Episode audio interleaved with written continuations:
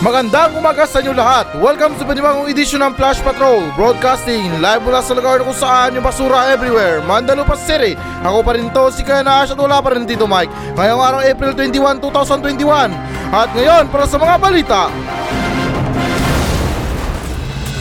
Pangulong Rodrigo Duterte nagsalita na tungkol sa issue ng West Philippine Sea.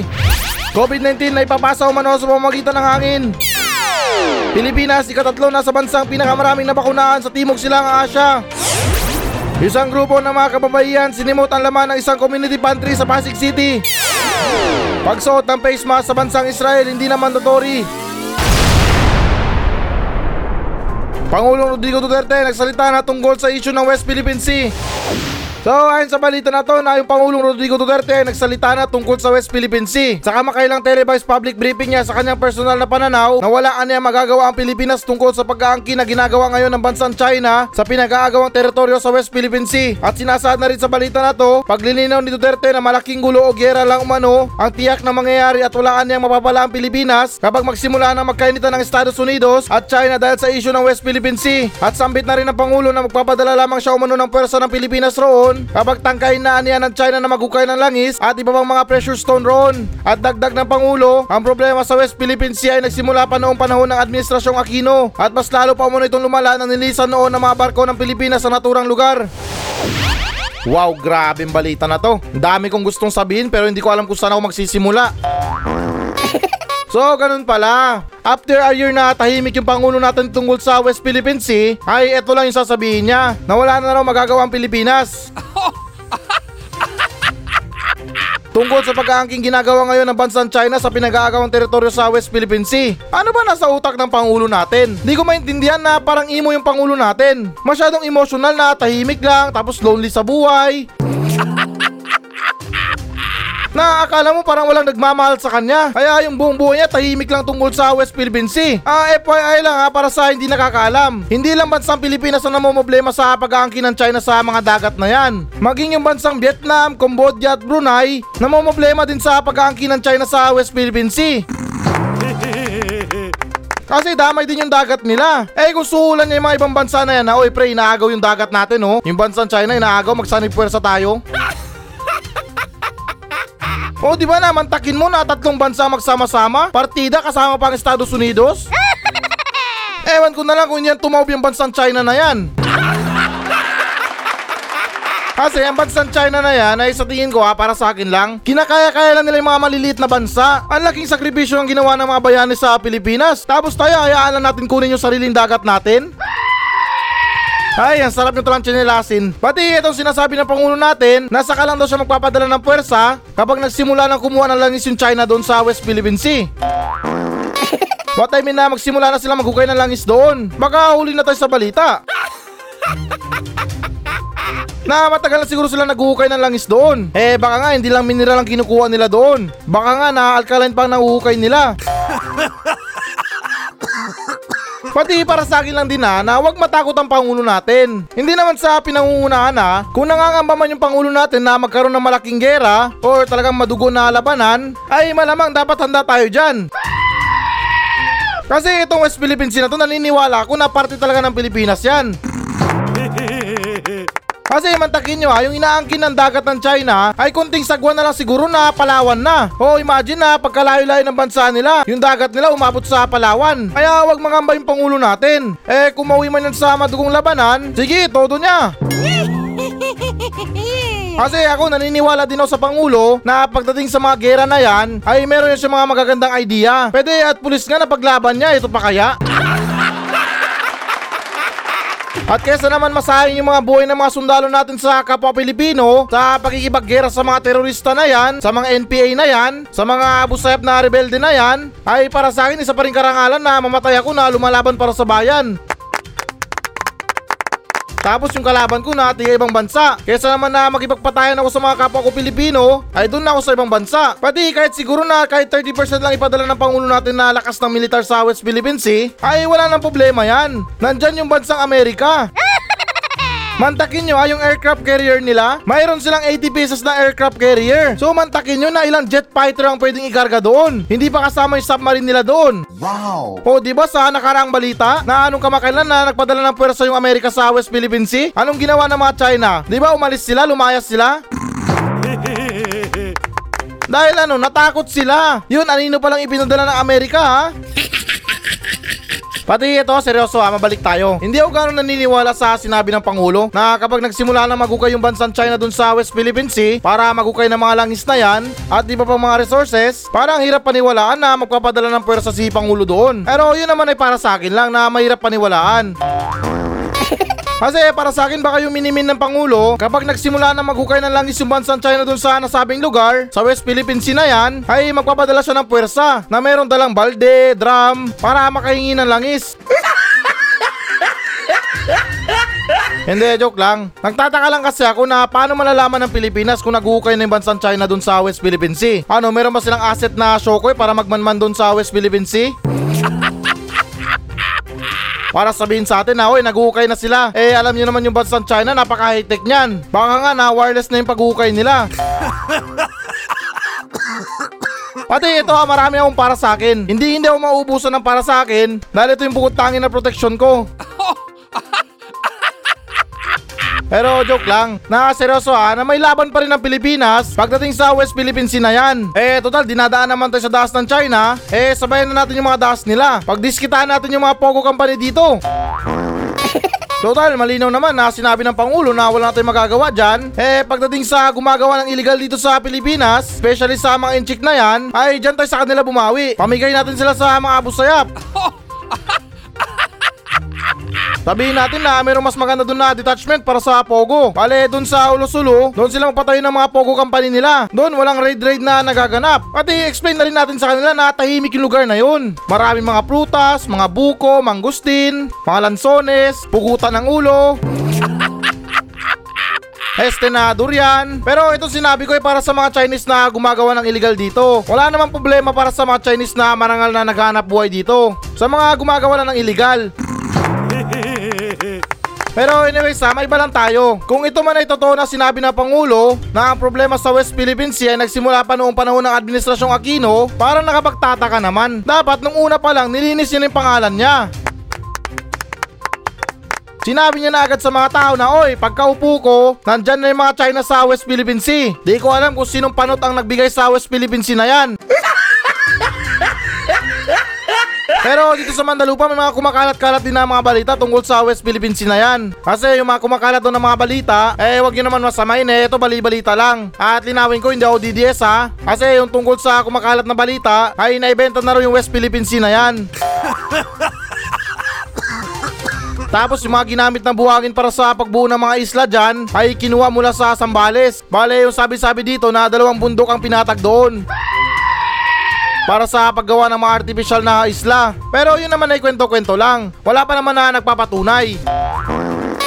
Kasi alam nyo naman yung mga kumakalat na kwento sa Mandalupa na si Mayor Cookie daw yung unang nag-recommend ng mga panambak dyan sa West Philippine Sea. Pero tinanggihan ng bansang China. Kasi yung binabanggit na bundok ni Mayor Cookie sa Mandalupa ay bundok ng basura. Kita nyo na yung mayor ng Mandalupa? Kurakot na nga, bobo pa. Pero anyways, sa kabila ng mga sinabi ko lahat, kahit pa siguro na totoo yung balita na yan, na itong tungkol sa issue ng West Philippine Sea, ay nagsimula pa sa panahon ng Administrasyong Aquino, ay siguro para sa akin trabaho niya pa rin yan. Na para bang motor na galing sa ibang mekaniko, tapos sinilipat niya sa ibang mekaniko dahil hindi marunong gumawa. Kaya ito naman tong bagong mekaniko ay siya tong gagawa ng paraan para maayos yung motor. Kaya ganun din yan sa West Philippine Sea na siguro siya na rin yung dapat nagagawa ng paraan para mabawi yan. Kaya kung ako lang talaga yung Pangulo ng Pilipinas, hindi naman sa nag-a-assume ha, kung kulang man tayo sa sundalo, kakaibiganin ko lahat ng mga rebelde sa Pilipinas. Para meron tayong extra lakas panlaban sa mga China. Eh ako naniniwala ako sa mga rebelde sa mga bundok-bundok ay meron silang mga agimat. At bukod na rin sa mga rebelde na dagdag lakas sa pwersa ng militar ay imbitahan ko na rin yung Encantadia. Na meron kanya-kanyang hawak na brilyante. At kung kulang pa yung lakas ng Pilipinas, mapipilitan na ako na tawagin si Vic Soto. na tumayo sa Lastic Man. Pero anyways, puro kalokohan. Bale, yung whole point ko lang sa kwento na to ay nagmumukha ng duwag yung Pilipinas. Sa kapwa Pilipino, matatapang tayo. Minamaliit natin yung mga mahihirap. Pero pagdating sa mga ibang bansa, nakabahag naman yung mga buntot nyo. Sunod naman tayo na balita. COVID-19 na ipapasa umano sa pamamagitan ng hangin. So ayon sa balita na to na ang COVID-19 ay napapasa umano sa pamamagitan ng hangin. Ito ang naging pahayag ng samaang Lancet na siyang binubuo ng grupo ng epidemiologists at iba pang mga eksperto na nakatagpo sila ng nakakaalarmang mga ebidensya na nagsasabing kumakalat ang virus sa pamamagitan ng tinatawag na aerosols na nagmumula sa bibig ng mga tao sa tuwing sila humihinga, nagsasalita o umuubo. At ika na rin ng isang doktor na si Dr. David Fishman ng University of Toronto kailangan rebisahin ang mga panuntunan o mga protocol sa mga indoor spaces na may limitadong ventilasyon at paglilinaw na rin sa balita na to na ang aerosol sa pangunahing dahilan ng transmission ng virus. Ay, we, ganun ba? Parang hindi yata kami na-inform na tungkol sa mga aerosols na to. Na parang bluetooth pala itong mga ng virus. Kayo naman, bakit ngayon lang sinabi? Kawawa naman yung mga Pilipino dito. Akala kasi nila na hindi aerosols yung mga hawaan ng virus. Kaya yung mga iba dito na matitigas yung ulo na hindi nagsusot ng face mask. Kasi yung iba sa buong pagkakaalam nila or sa buong akala nila ay yung gobyerno ang tunay na virus. At linawin ko na rin ha, baka pagkamalan nyo na aerosols yung kumanta ng I don't wanna miss a thing. Aerosmith po yun, hindi aerosols. Pero anyways ha, nakapagtataka lang itong balita na to. Isang taon na yung pandemya. Alam naman siguro ng mga iba na yung virus kumakalat sa mga hangin. Kaya nagtataka lang ako kung bakit binabalita pa rin to. Okay lang sana kung mga paalala. Pero yung dating ng balita na to para sa akin, ay para bang bagong tuklas yung mga hawaan sa hangin na yan. eh kung dito nga sa Pilipinas, maubo ka lang na hindi sinasadya, maya maya padampot ka na. Dahil na rin sa sobrang takot ng mga tao dito sa mga tao na umuubo. Pero kapag kakilala nila yung umuubo, ay okay lang, normal lang daw. Kasi yung kalokohan nila na normal lang yung pag-ubo ng tao. Tama naman na normal yung mga pag-ubo ng tao. Pero next time na ipantay nyo naman sa ibang tao. Hindi porket nakakakilala nyo yung umubo, ay okay lang sa inyo na safe na kayo sa virus. Pero grabe kayo makapag-discriminate sa mga hindi nyo kakilala. Na yung tipo na naubo lang ng konti or hindi naman kaya na atching lang ng konti ay grabe agad yung pananaw nyo sa tao. Talagang bastusan sa paggamit ng alcohol. Sa harap niya pa mismo mag-alcohol. Pero anyways ha, since na ito na yung topic natin sa mga aerosols na to, na ewan ko ba na siguro in-upgrade lang nila yung airborne na para bang dating NCOV tapos naging COVID-19.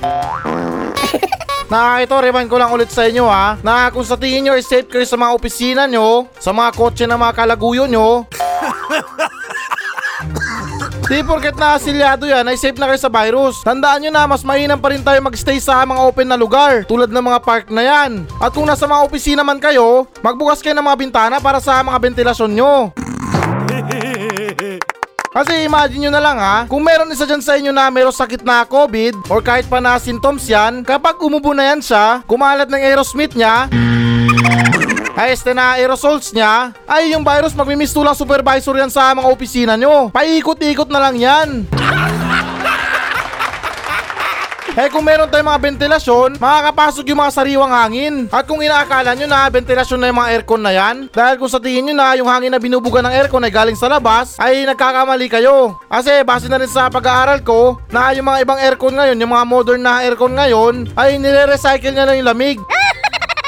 Bale, sa loob din siya mismo kumukuha ng hangin para gawin niyang malamig. Eh di nagpaikot-ikot din yung mga virus sa mga opisina nyo. At pagdating naman sa mga bus, kung wala man talaga sapat na ventilasyon or talagang silyado yung mga bus, wala talagang mga bintana, ay yung mas mainam ay gumamit tayo ng mga dobleng mask. Kasi isipin nyo na lang din ha, na may stuck kayo sa mga traffic na yan, tapos isa sa mga pasahero mayroong sakit na COVID, eh kung isang face mask lang ginagamit nyo, ay talagang mahahawa kayo ng virus. Eto mga sinasabi ko, bale matagal ko na itong paalala sa mga tao. Na anong nakarang taon pa siguro to. Pero ngayon inuulit ko lang sa inyo, baka kasi na nakalimutan nyo na. At anyways, ha, mabalik tayo sa balita. Sobrang pasok sa banga itong sinabi ng doktor na to. Na sinabi niya na ito umano ang nagsisilbing patunay kung bakit nagkakaroon ng malawakang hawaan sa mga lugar katulad ng simbahan, karaoke bars at mga studio kung saan madalas magkantahan ng mga tao at nakapaglilika ng napakaraming aerosols. At hindi lang dito nagtatapos yan. Eh kung meron kayong mga asawa na bungangero at bungangera, ay paki-explain na lang sa kanila kung ano ibig sabihin ng aerosols. Kasi di porket na pagkanta lang ang binanggit dito, ay exempted na yung mga yaw nila sa mga asawa nila. Sunod naman tayo na balita. Pilipinas, ikatatlo na sa mga bansang pinakamaraming na bakunahan sa Timog Silangang Asya. So ayon sa balita na to na ang Pilipinas ay ikatatlo na sa mga bansang pinakamaraming na bakunahan sa Timog Silangang Asya. Sa datos na ibinahagi ni Health Undersecretary Mirna Kabutahe, mahigit isang milyon na mga dosage ng mga bakuna ang naipamahagi na sa Pilipinas. At sinasaad sa balita na to, nangunguna sa listahan ng bansang Indonesia na may napamahagi ng mahigit 15 milyong dosage, habang ikalawa naman ang bansang Singapore na may naibigay ng mahigit isa't kalahating milyong dosage.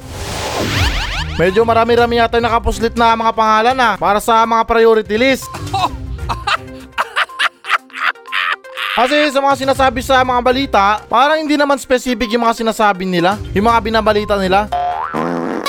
na kung sino talaga yung totoo na nabakunahan na. Bakit? Takot ba kayo na tanungin ng mga tao yan? Or puntahan ng mga tiga ibang media na para alamin talaga nila na kung nabakunahan na talaga yung isang tao? Kasi yung mga kumakalat nung nakaraang balita na ilang mga government official, ilang mga mayayamang tao, ilang mga artista ang nakakuha ng bakuna kahit hindi sila priority.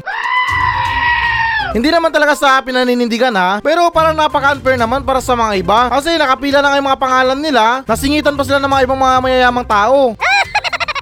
Eh, yan din nga pinagtataka ko. Eh, mayaman naman kayo, di ba? Ay, kaya naman siguro kayo na magpa-hospital sa mga sarili nyo. What I mean na kayang-kaya nyong iligtas yung mga sarili nyo. Kasi yung kalokohan na kumakalat ng balita ngayon sa ospital ng Mandalupa ay nakadepende sa budget ng pasyente para makaligtas siya sa COVID-19. At sa tingin ko na, ganyan naman din siguro yung kalakalan ngayon na kung wala kang pera pang pa-hospital sa sarili mo, ay doon ka nila ililista sa number of deaths. Pero kung may pera ka naman, automatic yan, doon kagad sa recovery. Pero nais ko lang din ipaalala sa inyo lahat na di porket yung bansa natin ay katatlo na sa pinakamarami na bakunahan sa Timog Silangang Asya ay hindi rin ibig sabihin na nagtatapos na ang pandemya sa Pilipinas. Tandaan nyo, ang populasyon ng mga tao sa Pilipinas ay umaabot ng isang daang milyon. So mantakin nyo ha, mahigit isang milyon pa lang na bakunahan sa unang dosage at mahigit isang daang mga Pilipino pa lang na kompleto sa bakuna. So isipin na lang natin, sa kabila ng isang taong pandemya na to, ayan pa lang ang bilang ng mga nakakuha ng bakuna. Kaya paano na lang tayo nito? Kung makipagmamatigasan pa rin tayo sa gobyerno, sa mga hindi pagsunod ng mga health protocols na yan, ay baka manatili na lang tayo sa ikatatlong pwesto.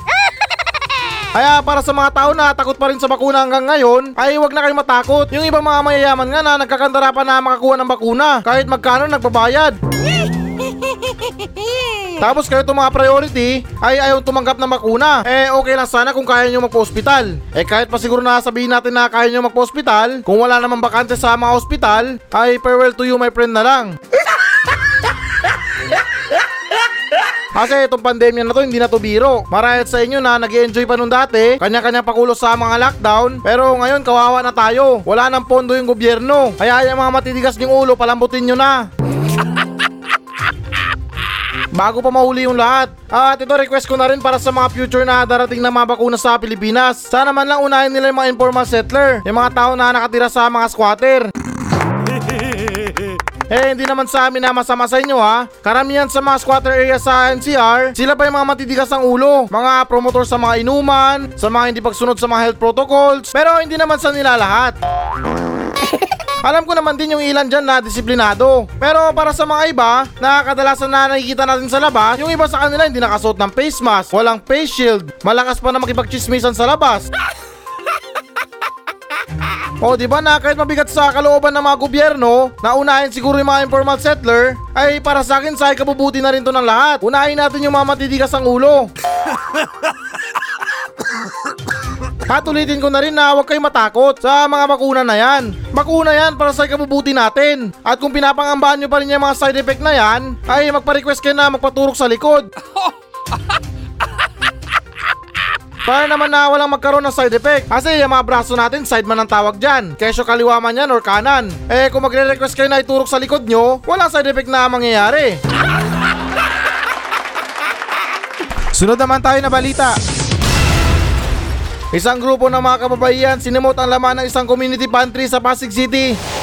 So ayon sa balita na to na isang grupo ng mga kababaihan ang sumimot sa laman ng isang community pantry sa Pasig City. At sinasad na rin sa balita na to, base sa insidente, makikita sa video na puno ang lamesa ng iba't ibang uri ng mga pagkain. Nang dumating ang grupo ng anim na babae na may dalang eco bag, pinalibutan ng mga naturang kababaihan ang lamesa habang kanya-kanya na sila sa pagdampot sa mga nakalagay dito. At kuha rin sa camera ang isang babae na kumuha at nagbitbit ng dalawang tray ng itlog. At ika na rin na nagtayo ng community pantry na si Carla Kyoge dahil sa wala nang itinira ang mga naturang kababaihan, dapat sana niya itinangay na rin ng mga ito ang lamesang pinaglagyan ng mga pagkain. At paliwanag na rin ng mga kababaihan na kanilang ipamimigay naman anila sa kanilang mga kapitbahay ang kanilang mga kinuha. Ito mga community pantry na to na marami na to nagdaan na mga balita. What I mean na marami na mga balita tungkol sa mga ganyan. Pero hindi ko lang talaga binibigyan ng pansin. Kasi alam nyo kung bakit. Kung bibigyan ko ng boses sa mga ganito, eh para bang pinagmumukha natin na walang silbi yung mga gobyerno. Eh kasi naman trabaho nila yan. Bakit tayo nagkukusa sa mga kapwa natin? Oh, alam ko na hindi naman masama magbigay sa mga kapwa. Pero para sa mga community pantry na to, parang sinasabi nyo na rin sa gobyerno na wag na silang tumulong. Eh sa tingin ko meron namang budget para sa mga ganyan Sa mga pamimigay ng tulong sa mga tao Eh kung inaako nyo na yung trabaho ng gobyerno Baka yung pondo para sa mga tao diretso na agad sa bulsa nila Eh kasi naman tayo-tayo na mismo nagtutulungan At speaking na rin sa mga ginawa ng mga kababaihan na to Eh hindi naman sa pinagtatanggol sila ha Wala naman yata masama sa ginawa nila Kasi ano bang hangarin ng community pantry na yan? Di ba magbigay tulong sa mga kapwa? Eh ano ba tingin nyo sa kanila? Hindi ba kapwa? Hindi ba tao? Hayop ba sila? Anong ina-expect nyo na maglagay kayo ng pagkain dyan? Tapos dahan-dahan maubos? Eh malamang pagkain yan. Marami mga Pilipino naghihirap ngayon. Eh kung magre-reklamo lang naman kayo tungkol sa mga ganyan, mas mainam na siguro na itigil nyo na lang yan. Pa-display-display kayo ng mga pagkain sa labas. Tapos kapag naubos magre-reklamo kayo. At alam ko naman din na mali din yung ginawa nila. Nasa nakita kong picture na parang wala talaga silang itinira. Tapos yung isang babae na nakita sa camera, talagang hawak-hawak talaga yung dalawang tray ng itlog. Baka naman na nagpaplano siya na mag-leche plan.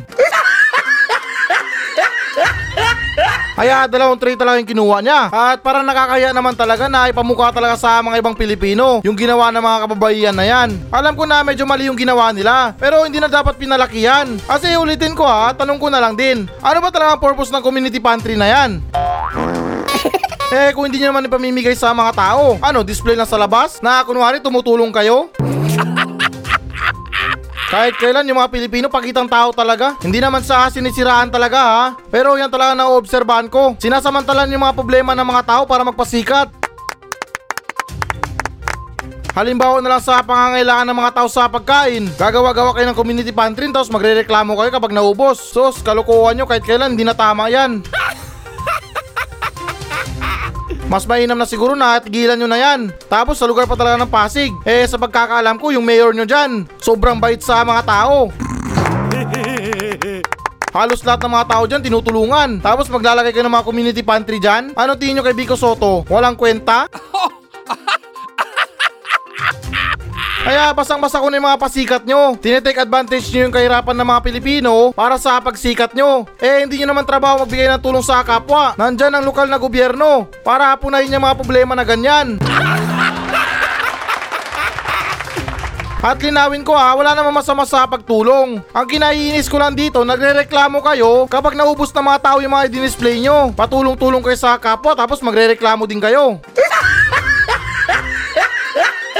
At ganun pa man na may iba lang tayo Since na laganap na yung mga community pantry na yan Sa mga iba't ibang mga lungsod Ay share ko na rin yung experience ko tungkol sa mga community pantry na yan Dahil ako sobrang napaya talaga ako Oo, seryoso na, sobrang napaya ako sa ginawa ko. Dahil katulad sa mga community pantry na yan, nakadisplay sa labas, dito rin sa Mandalupa meron din. Pero yun lang, nagkamali ako. Kasi pagkakuha ko ng dalawang noodles, dalawang itlog, isang sardinas, ay siningil ako ng 60 pesos.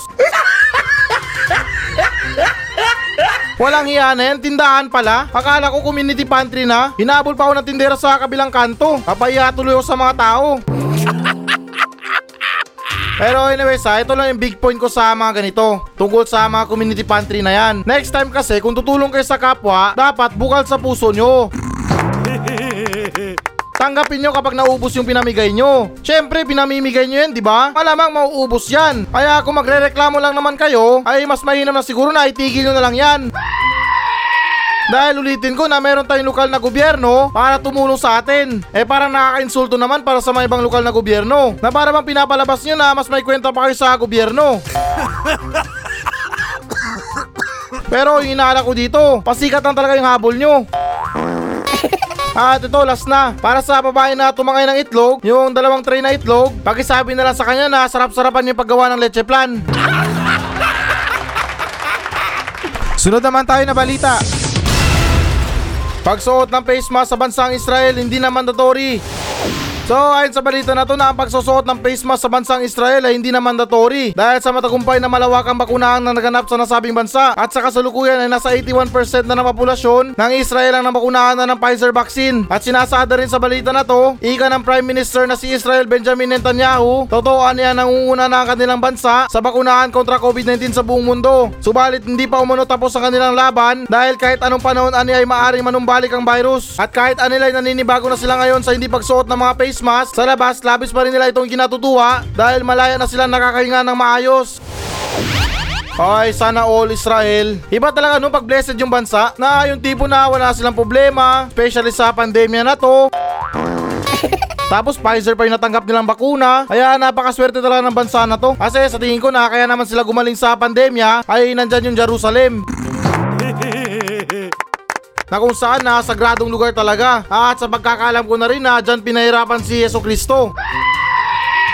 Pero sa pagkakaalam ko lang. Pero anyways ha, hindi rin patatalo ang Pilipinas dyan. Sa mga hindi na mandatory sa pagsuot ng face mask, ay naku, nangunguna ang Pilipinas.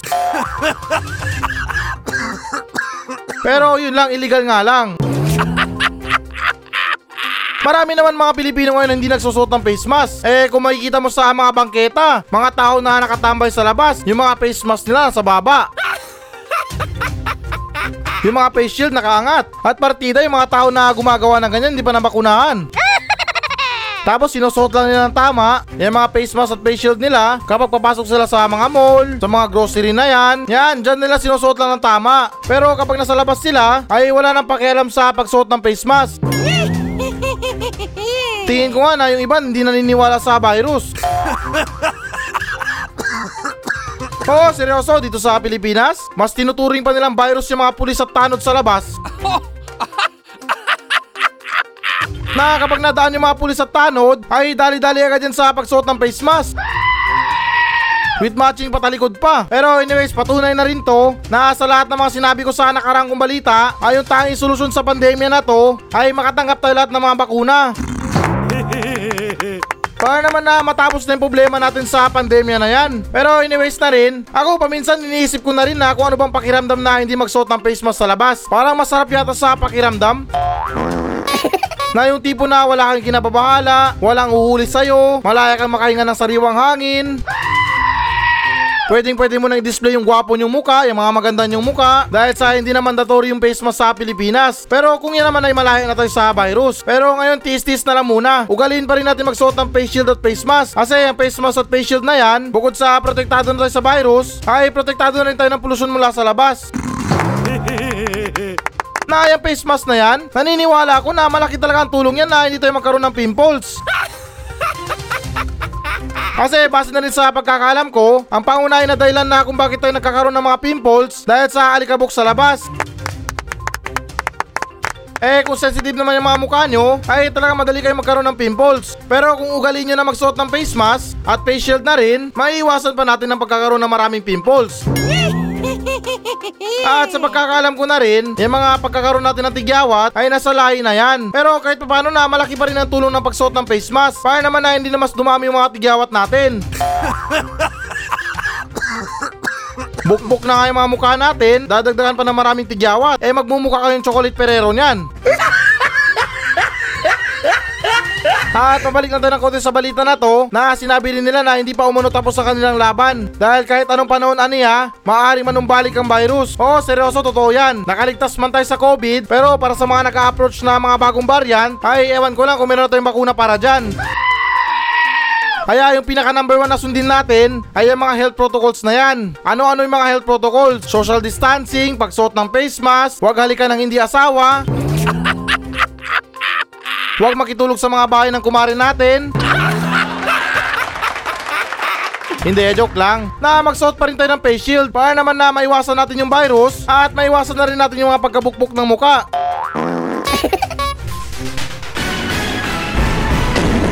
So yan muna mga balita ng Flash Patrol sa araw na to. Maraming salamat sa pakikinig. Ako pa rin to, si Kuya Nash. At maraming salamat ulit. Wala pa rin si Tito Mike. Masayang masaya ako. At goodbye!